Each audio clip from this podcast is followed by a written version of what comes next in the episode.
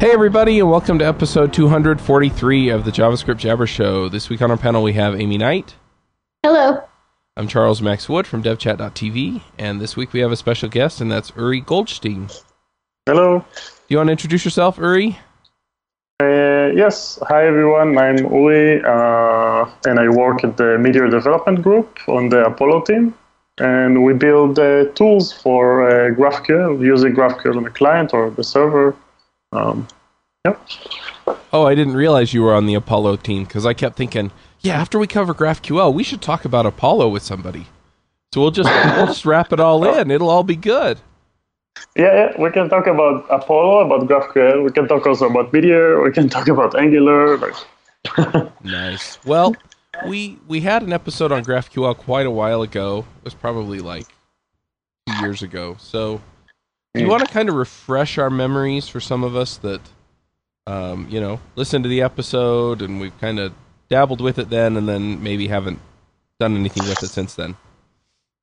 Uh, yeah, so in very like uh, high level, um, GraphQL is is uh, it's like a query language for your API. So basically, um, it's just an API specification. So you can query a different server, or you know, from the client to the server, or from server to server.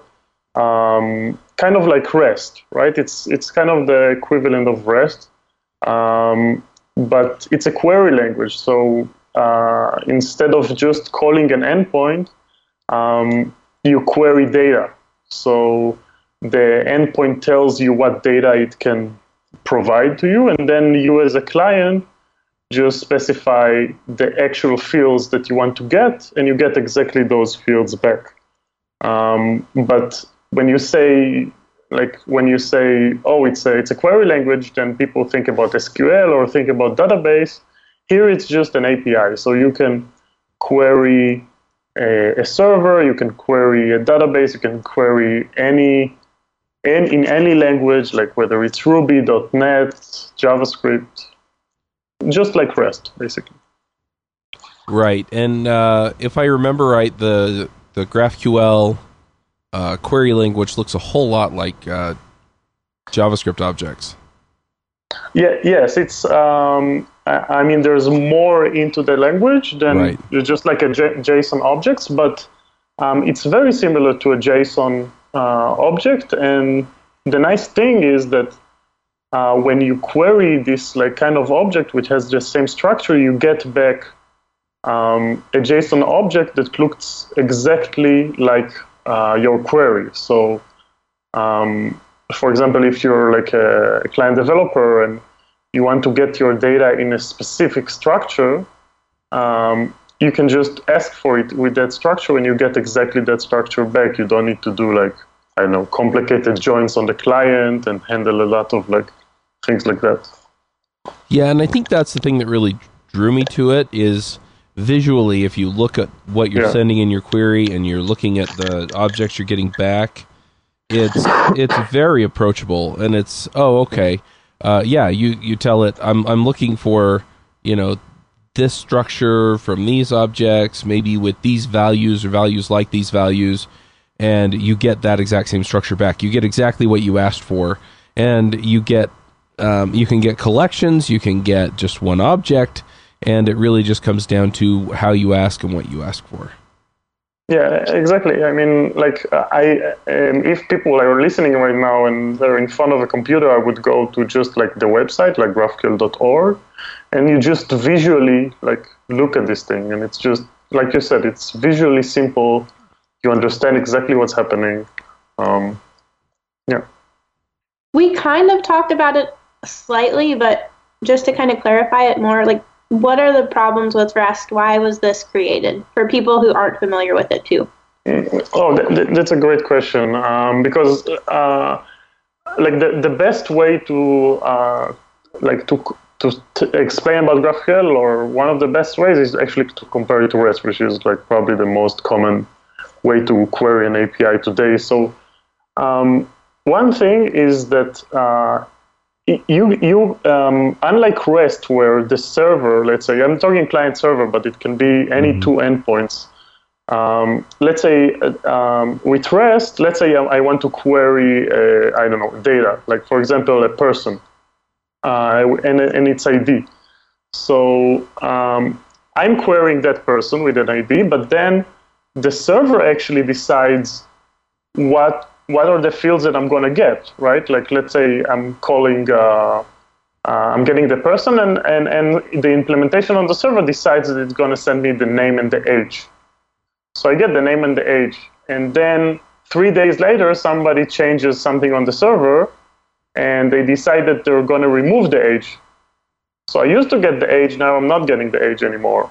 Or they added a bunch of other fields, right? Like, so you always with REST you get um, uh, the server is dependent on what you're going to get, and not the client, which the client keeps changing all the time.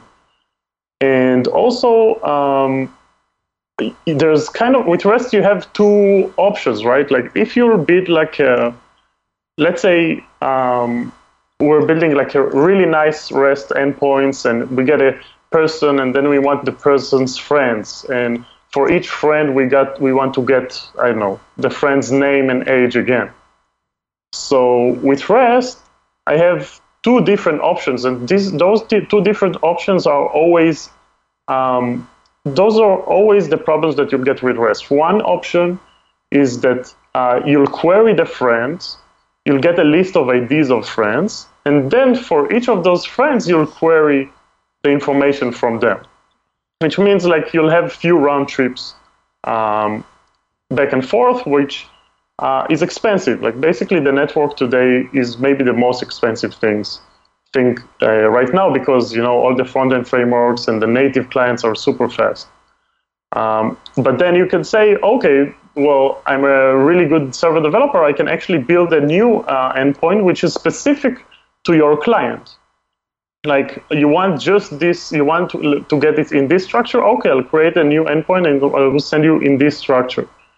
But then what's happening is that first of all, you now you couple the client and the server, right? Now if I want to change something on the client, I have to change the same endpoint on the server. And everything that's happening right now is that we try to separate the client from the server, like that the client developers could just keep on going and the server developers could just develop themselves and the integration will be easier. So I think with GraphQL, it's actually those two, um, you know, uh, those two options, you get the best of, of them both. The server just specify, this is the schema, this is the information that I can give you. Um, and then the client just says, I want just those fields, and I want it um, in this structure. Like I want, let's say, I'm building kind of like you can imagine a JSON object where I'm querying a person, and then inside one inside uh, level I'm querying his friends, and then one inside level I'm querying just the name and the age. And uh, first of all, it will be just one single response from the server, and also one single request for me, one single response from the server. And also I will get exactly the information that I want, not more fields or like I have the power as the client developer. Uh, it's a lot to talk about, but uh, there's basically uh, those are the main uh, differences. Let's pause for a moment to talk about our sponsor, Torus. Torus is a new tool for managing and securing the secret information that allows your app to run. You know the stuff passwords, API keys, database credentials, all the stuff that gives access to the private stuff that you don't want anybody to touch except for your application in specific way. Torus provides a convenient way to store all this information in the cloud, and they can't access it because it's encrypted with material derived from your password, which is never transmitted to their server. So it's secured from them, from everybody else, but accessible to you. This means only the servers, development machines, and applications you've allowed can access the information. So make secrets management headaches a thing of the past and check out Torus today. You can find them at devchat.tv slash Torus. That's devchat.tv slash T O R U S. Um, I, I just want to chime in and, and talk about a couple of those trade offs real quick, and then I know Aimee has another question. But I've I've been faced with all of those things, where as the back end guy on Ruby, I've had people come to me and say, "Hey, I need this other information from that endpoint, and so then I have to go in and I have to I have to fix it, and then they can put the change into the front end to expect it. And so where you're saying that the two are highly coupled, that's exactly true. And the other thing is is that um, yeah, if they needed slightly different information, I'd have to create another endpoint. And with this, they can just run ahead, and as long as uh, they have the proper permission to get the information that they want, they can have it. And so they can move ahead, and it's only when they need something specialized or we need to change the shape of the data sum on the back end that, that the back end engineers really need to get involved. And that's that's the payoff that I see for GraphQL as opposed to REST. Um, but REST works great, and um, a lot of systems do REST by default, and so I can see why people just kind of go with that to start with. Mm-hmm. And there's nothing wrong with that approach. It's just once you start getting into some of these painful areas or these things start to become trade offs on a regular basis, uh, you know, you should really have a look at GraphQL and think, okay, you know, what if we did just have an endpoint?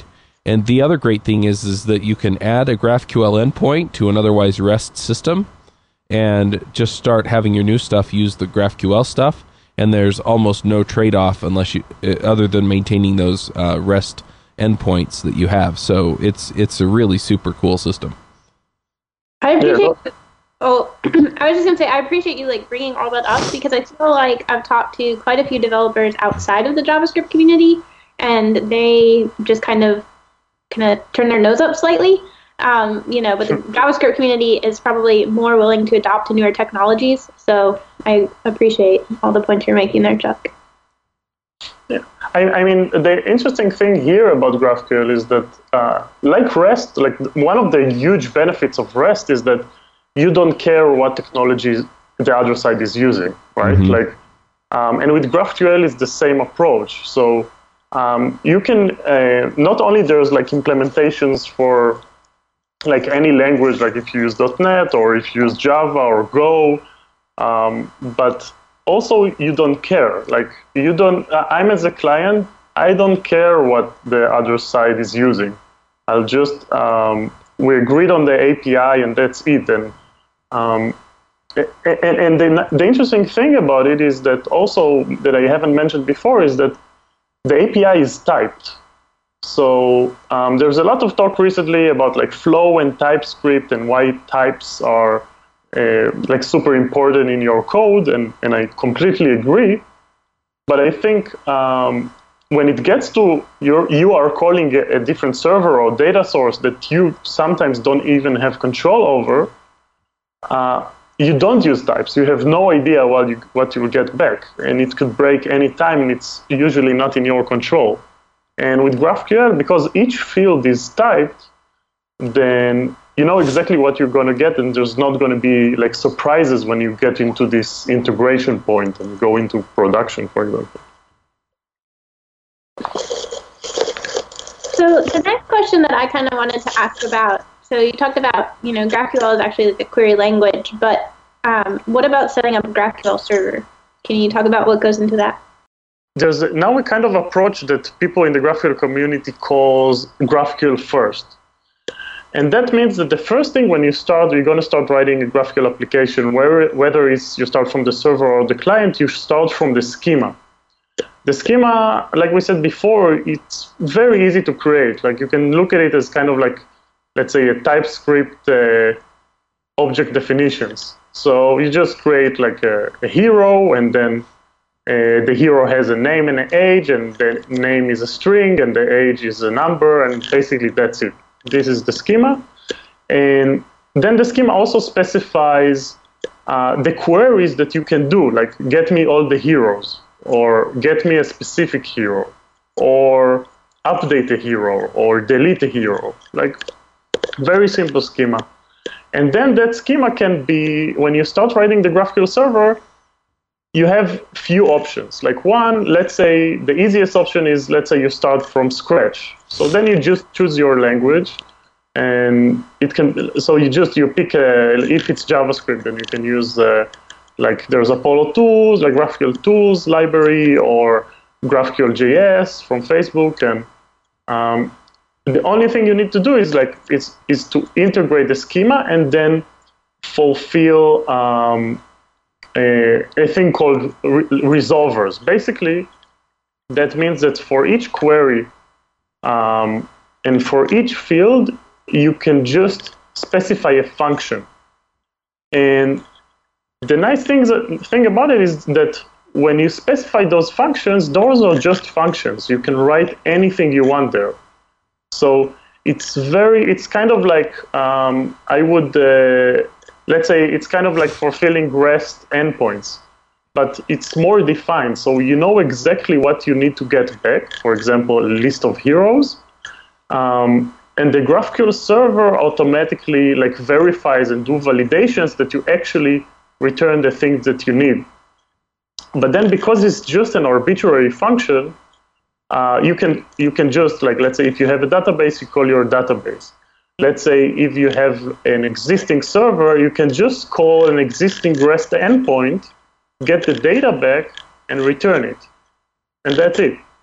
Um, or you can just like mock it, you know, because one of there's a very cool library that basically because you have everything typed, you can just um, very easily, without doing anything, specify the schema and then just call like a data generator library that with one line of code, you can basically create a server that will just randomly return uh, information that looks very real because for age, you'll get a number, and for name, you get a string.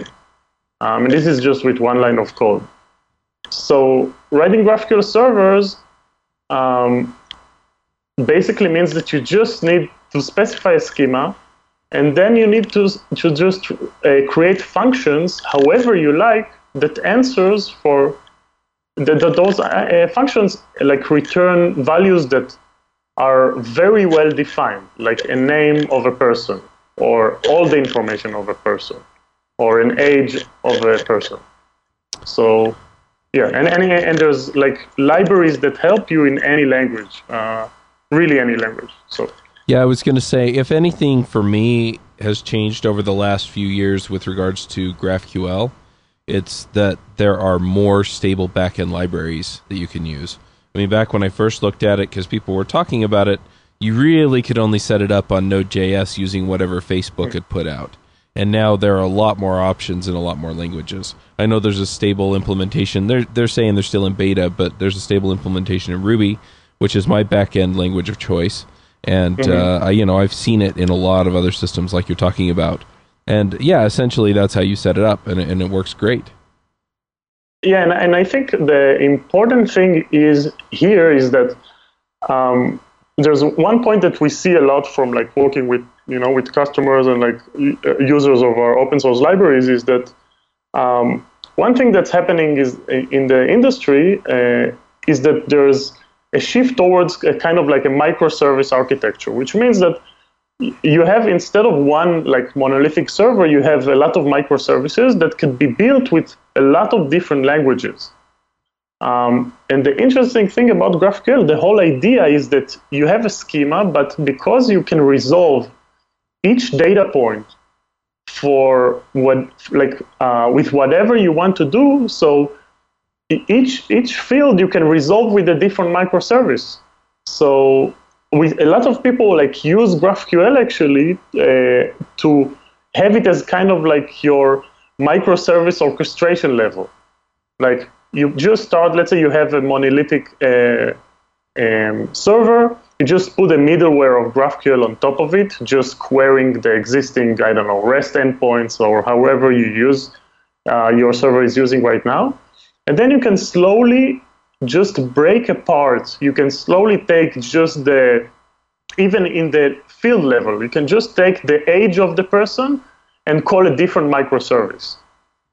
And GraphQL will handle all, you know, all, all those incoming requests for you to send just one single request to the client. So this is very powerful. Like the fact that you can use GraphQL on top of any language and, and query a lot of different microservices and migrate slowly towards that. Yep. So one thing that I'm wondering about, I'm going to change the subject just a little bit. You said you work for the Meteor Development Group.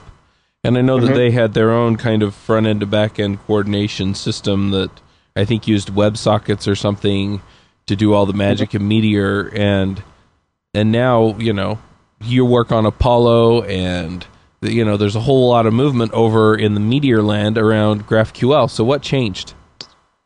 So um, this is a, this is a great question. I mean, Meteor is uh, when Meteor started was kind of like I don't know five years ago. Uh, the idea was to create a new platform, right? There was a lot. The JavaScript world was really a mess back back then. Like I think Bower was even like everyone was using something before Bower, Grunt. You know, during those, those five years, a lot of things have changed. Um, and also, Meteor realized back then that REST is just not enough for the for a modern client use case. And our, our the, the idea of Meteor was uh, in in, in this like um, network layer was to create a new protocol, also an open source protocol can, that can be used by any um, uh, by any uh, technology that's called DDP, which is also supports better. It also supports better real time. It may be the main use cases cases like real time and RPC calls. Um, but uh, and, and we wanted this protocol to be like very widespread in the community. And the fact it is it didn't happen. Like what's happening right now is that Meteor developers use DDP. Some, you know, like and it's good for most Meteor developers, but outside of the Meteor outside of Meteor land, not a lot of people are using DDP. And after five years, we started thinking, okay, then what's the thing that we're gonna that we're doing best? And the thing that uh, we're doing best with Meteor is is the data layer, the data integration. It's so easy and great. But then, and, and what changed is this five years? And the main thing I think that changed was that Facebook open sourced GraphQL.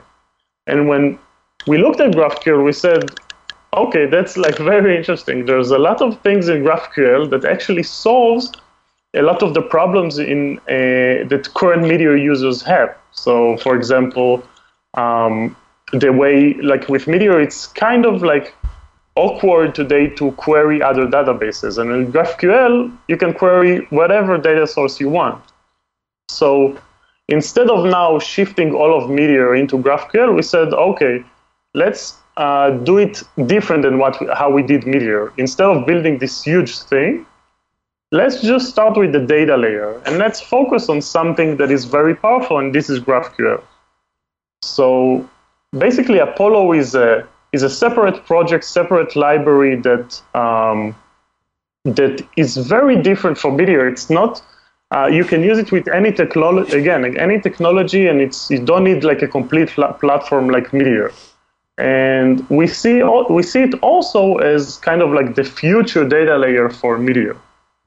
Um, and I'll just add one small sentence into that is that Meteor was really good at real time. It's also important to say that GraphQL supports real time um, with few different options. I won't expand too much right now, but um, you can use today GraphQL subscriptions uh, and and get real time or like push updates from the server into your client. Um, so, oh, sorry, I'm still dragging Chuck. uh, can you talk a little bit about um, the difference between Relay and Apollo? And I feel like majority of people using GraphQL are using Relay. So, how does yeah, that fit so, everything? Yeah, Facebook so, built it. Why are you building it too? so basically, uh, uh, Facebook released also Relay, uh, which is a library that is used uh, in very specific uh, parts of uh, in the Facebook company. It's not used in Facebook.com, um, and uh, and, and, and Relay is a great product. Like we we got a lot of inspiration from that, but also Relay had a lot of like got a lot of things. Um, maybe because it was like very early, uh, it got a lot of things um, not as good as it as it sh- it could have been. So we said, okay, let's try, you know, we've, we've done the Meteor data layer for a while, you know, for five years, and we learned a lot from it. Let's try to do the same ourselves. And when we started doing it, and, and see how, how it goes, what we, what we are coming up with. And, um, and, and what we came up with was actually uh, a library that is much simpler than Relay. Like Relay is, I don't know if you know, but the main, I think, feedback that people get on Relay is that it's very hard to start This is one thing. The second thing, it only works with React, like other uh, client-side developers, if they use Angular or Ember or Vue.js, they can't use Relay. Um, and also Relay, actually, which is weird, but Relay doesn't support the GraphQL spec as is. So you you have to do like specific modifications to the GraphQL spec in order to work with Relay to use uh, pagination and all kinds of things in there. Apollo uses GraphQL as is. Like you don't need to change. There's a lot of tutorials that explain to you uh, GraphQL, and then explain Relay because they say, okay, now in order to support Relay, you also need to do other things. There's no Apollo there because there's nothing to do. If you write GraphQL, you write Apollo. There's nothing you need to change in your implementation uh, or how you write your schema. Um, now, it's interesting that you said that most people use uh, Relay. It was like that when we started but we, I, I, know it's not the best metric, but uh, it's the only metric that we have, and this is npm downloads. And we just recently this month passed a relay with uh, with Apollo client. So this like the thing of relay being more uh, popular has, has actually shifted, um, and it's not true anymore. Um, also, one of the things that uh, Re- Relay also understood that, like we work a lot with Relay and we talk with them, and like our uh, we have co- conversations with the Facebook, the teams at Facebook, the different teams at Facebook, like weekly, um, and Relay understood the things they, you know, what they did like wrong or what they can do better. So they're actually working now on Relay 2.0. The thing is that nobody knows when it's going to be out um, and they're like developing it in closed source. They're not like showing people what they're actually doing there.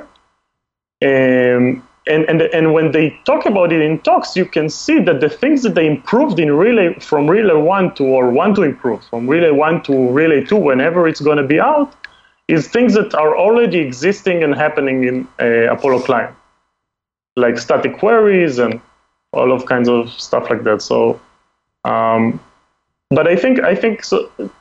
In my opinion, like it doesn't really matter. Like the more clients there are out there, the better. I think the GraphQL movement is so big right now, and it's so it brings with with it so much, so many like improvements uh, that the client is like the smallest thing you should care about. Like uh, you should just try it out. I think the best thing is just to write like a very simple, take an hour or two, write a simple app in Apollo, write a simple app in Relay and compare. But uh, yeah.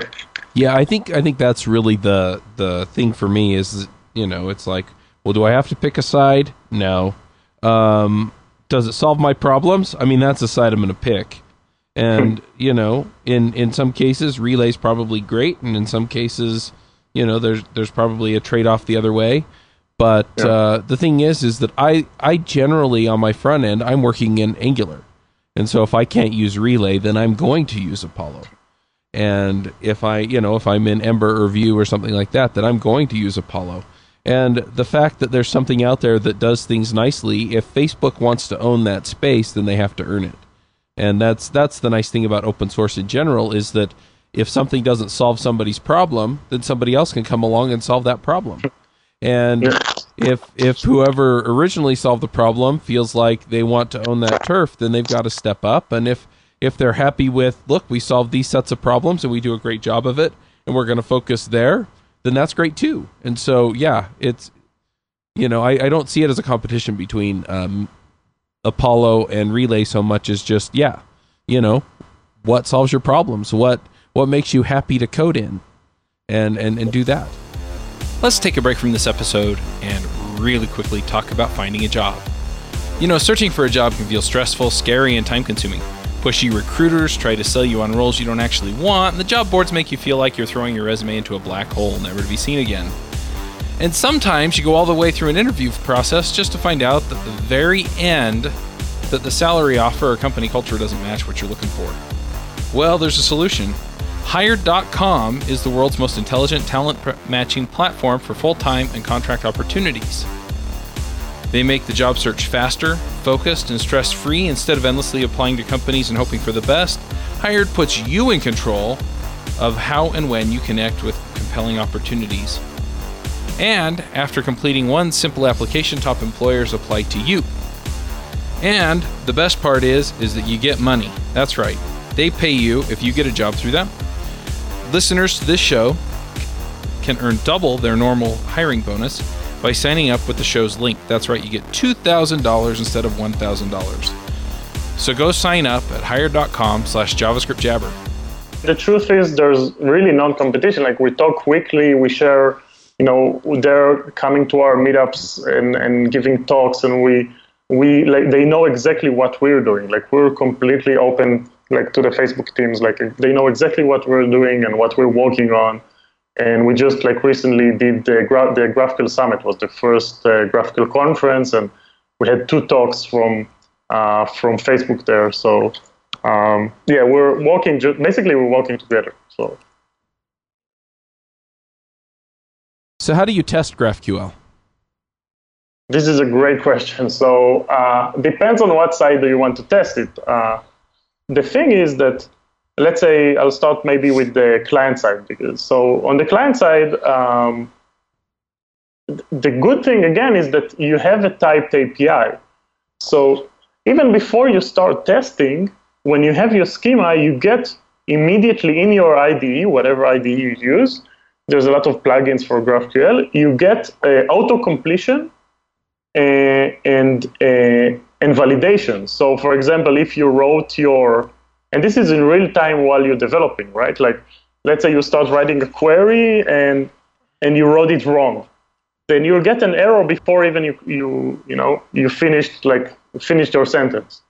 Um, so at least you know for like even if before you started testing and you don't want to invest time in testing or you just want to hack something, you know that you're going to write the API exactly like the schema specifies.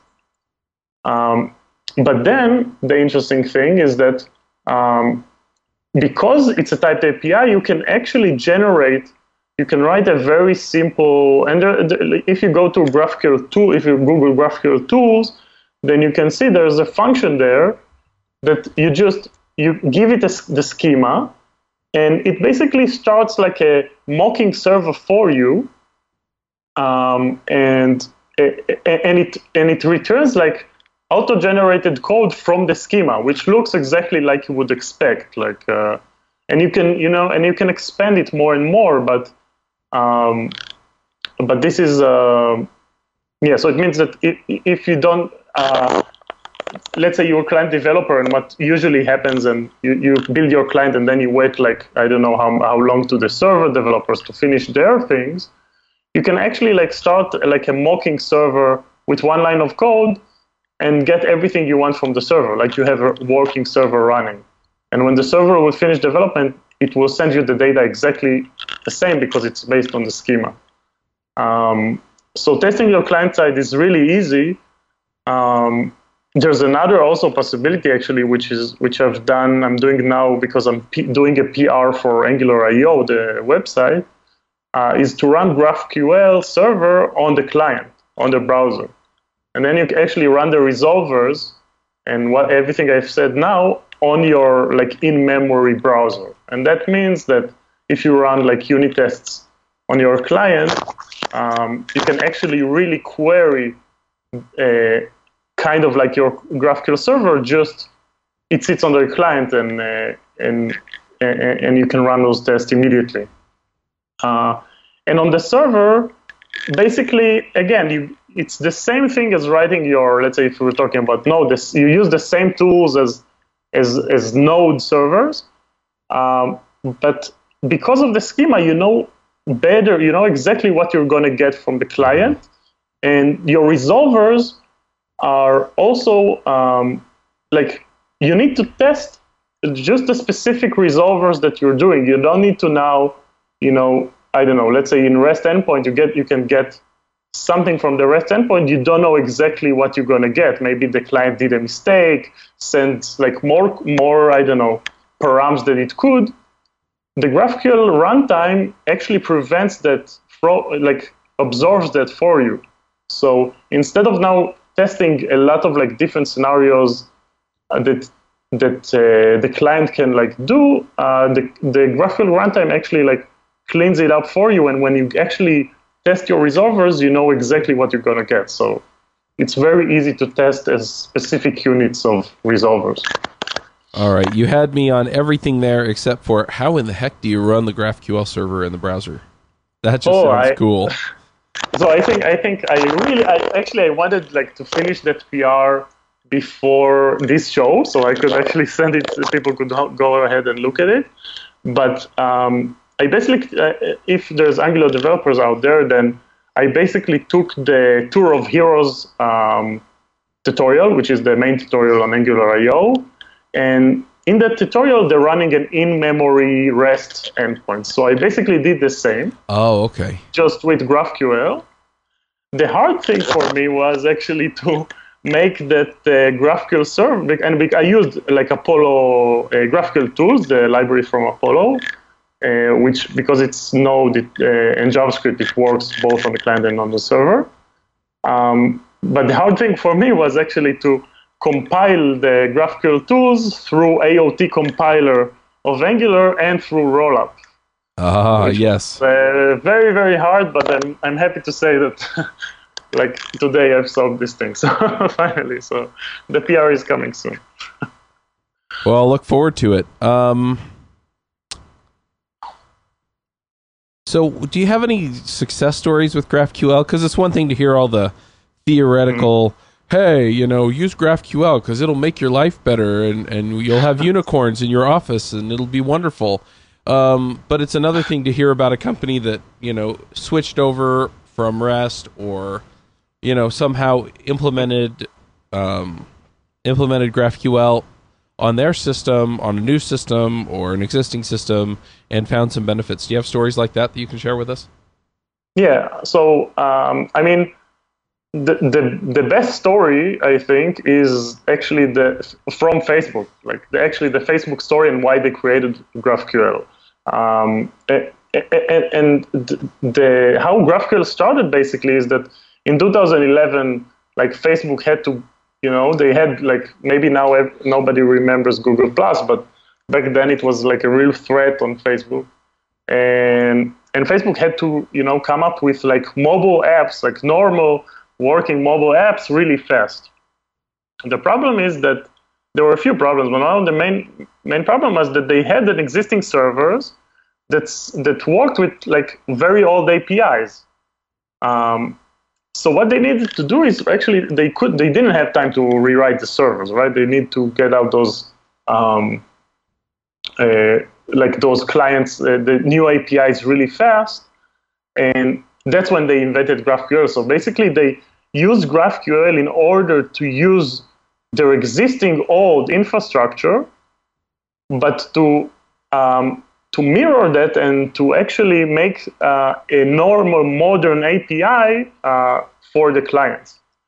And no, like everyone knows that now, you know, the the Facebook first native mobile app was like a huge success, and you know the rest is history. But I think for me, actually coming from like the Node world and from like like Meteor, it's a great lesson because it means that now, like when you come to a com- you work in a company with existing um, existing infrastructure and you want to modernize that infrastructure, the the first thing you say is like, okay, let's rewrite everything, right? Like we have an old, I don't know, IBM WebSpheres, or we have, uh, I don't know, like old Java backend or whatever. And I think this is what GraphQL is showing us is actually it's a new technology, but it basically says no, you have an existing data like data provider, you have an existing server that exists and works. Don't change it.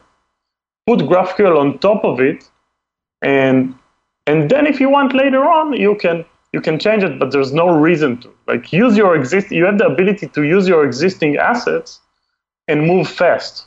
Build new apps, build new um, uh, build new things. So so I think the, the actually the story of how Facebook came came to be is a very interesting story that shows the real power of GraphQL. Like if you're I know you're develop for a, you're a developer for a bank, and you have I don't know you know existing mainframes and you know really old like IBM WebSpheres and things like that, uh, and you don't have the money or the time to rewrite those. Like GraphQL is I think the best solution to um, you know to put in there in order to um, uh, in order to to modernize your business, for example, uh, without rewriting everything. And I think this is why also you see um, like a lot of companies that are not just like startup companies that started from you, but like existing companies doing that transition. And you know, the second maybe best story or use case is is GitHub, right? Like GitHub is like they're using GraphQL internally, and just recently they announced that actually all of their public API is also going to be uh, GraphQL. Like they're still going to support REST, but um, it's going to be GraphQL. So it looks like, and there's like a huge list in I don't know GraphQL.org, for example, of like financial institutions and like a lot of companies that for me the best and the most interesting thing to see there is not it's not just like cool startups or like cool like products that use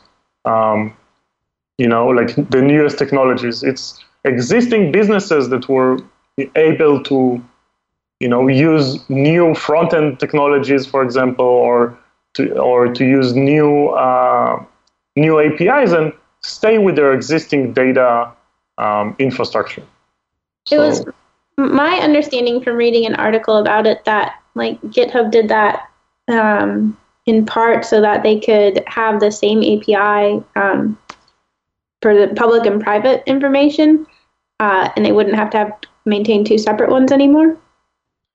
Yeah, I mean uh, the the GitHub story is that they used it internally because it was good for them, you know, uh, and then they say, well, it's good for us, then why should we, you know, why should we, uh, why can't it be good for other developers? And I think actually that, that transition from GitHub is great because now anyone like uh, querying GitHub is probably I, there's most tutorials out there probably for developers is querying you know the GitHub API, and I think the best thing you could do is actually compare. Go to the you know GitHub REST API and GitHub GraphQL API and just start hacking. And I think that's the best example out there for you. You instantly you get the difference. You know, you don't need to read the documentation. You don't need to do anything. You just pop up like a graphical editor and start hacking around, and you'll get query that information. So um, I think the the GitHub like story is amazing. Like it was good for them internally, but then also there was a lot of questions in the like debate inside the GraphQL uh, ecosystem. Like, is GraphQL also good for public APIs? Like, it's definitely good for internal APIs, but when we want to expose like APIs for third-party libraries, is that good? And I think GitHub pushed the envelope there a lot. There's like there's a great talk in GraphQL Summit from one of the GitHub engineers about it. Like, uh, yeah, GitHub did a really amazing job. Well, and the thing that gets me excited about that is that most of the time when somebody says, "Oh, go try out this new kind of API," and they they point me to some like Star Wars database or something, right? And mm-hmm. it's like, okay, but you know, the data's not very deep, and the results really aren't that interesting. And then, you know, if GitHub's going to do it, then it's like, oh, well, I kind of know what all the stuff is there, and I can build myself a little app with data that I actually care about. That's mm-hmm. a real world, real business application that that I can test against. Right, Exactly, exactly, and I think, yeah, like we created, uh, like uh, most of our examples in Apollo. Uh, if you just go to the website, then they're based on. Do you have like a, an example that's called Git Hunt? It's kind of like uh, I don't like uh, product hunt for GitHub repositories. but the interesting thing here, here is that you query, uh, you have one schema, but parts of those schema query the GitHub API, uh, and parts of those schema are querying your own database. And for the client, it's like the same schema. So um, the fact that we were able to, you know, to query GitHub with their GraphQL API, like really inspired us, and I think, you know, did great for the community. Like it's uh, you know, when GitHub turns into like started to use a, a solution that you use, there's it's always good. like it's a yeah. Cool. Well, let's go ahead and move into picks. Uh, before we do that, though, is there a place where people can follow up on this stuff or check out what you're working on?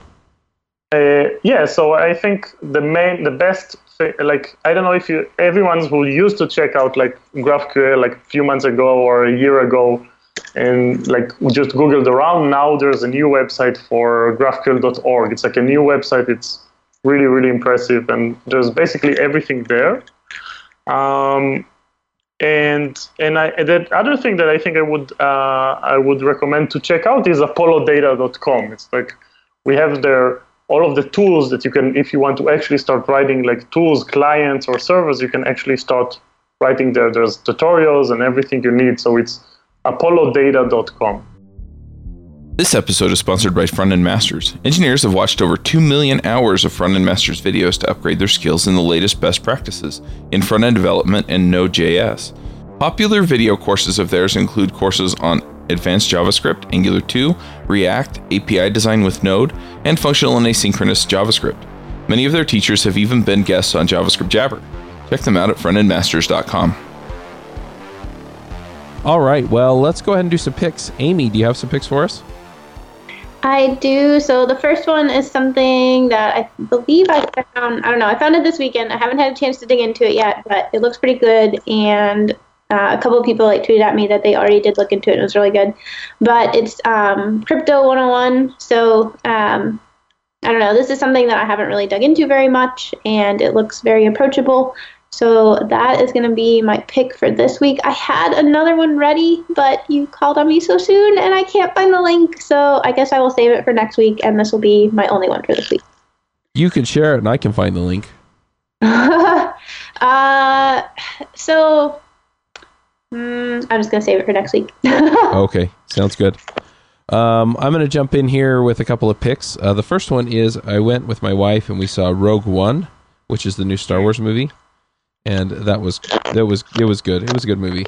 Um, I don't know, like episode four, episode five, and episode six. I watched those growing up, and I kind of have these moments of nostalgia watching them, I guess. But uh, anyway, um, I really did enjoy the movie. It's just not um, you know, it's not the same for me, I guess. But uh, yeah, anyway, I did enjoy the movie. It was I thought it was it was a well put together movie. So I'm gonna pick that. And then um, I found a link. Um, I didn't find a link. Somebody sent me a link. Uh, one of our listeners from um, Adventures in Angular, because we raz Ward Bell about Star Wars, um, and it's the power consumption for the Death Star, and how much it would cost to power the Death Star and it was really really interesting so um anyway if you're interested in that i'll put a link to that in the show notes as well and yeah those are my picks uri what are your picks Um, so I, ha- I have one pick. Uh, I actually I follow everything uh, that Tim Ferriss is doing. I don't know. uh, It's for those of you who doesn't know. Tim Ferriss is the person that wrote the Four Hour Work Week book, which I think is amazing. It's basically a way to, in my mind, a way to how do you work without, you know, uh, without wasting your time on stuff that you don't want to waste time on, like doing the exact minimum and the im- most important things in order to get everything done. So it's very, very interesting. Um, and he just released a new book. Uh, it's called Tools of Titans, and I just started reading like two chapters of it, and it's it's really amazing. So I think uh, everyone should read that. it's a really good book. that one's I'm getting really- a lot of recommendations in my circles so Oh, i'll have to Good. check it out Yeah. all right well thank you uri this was a lot of fun and um, i think it was nice to get a little bit deeper i think on graphql than we got last time so yeah. Thank you for having me. It was a great pleasure. All right well we'll wrap this one up and we'll catch you all next week Bye. Bye. Hope you feel better, Chuck. me too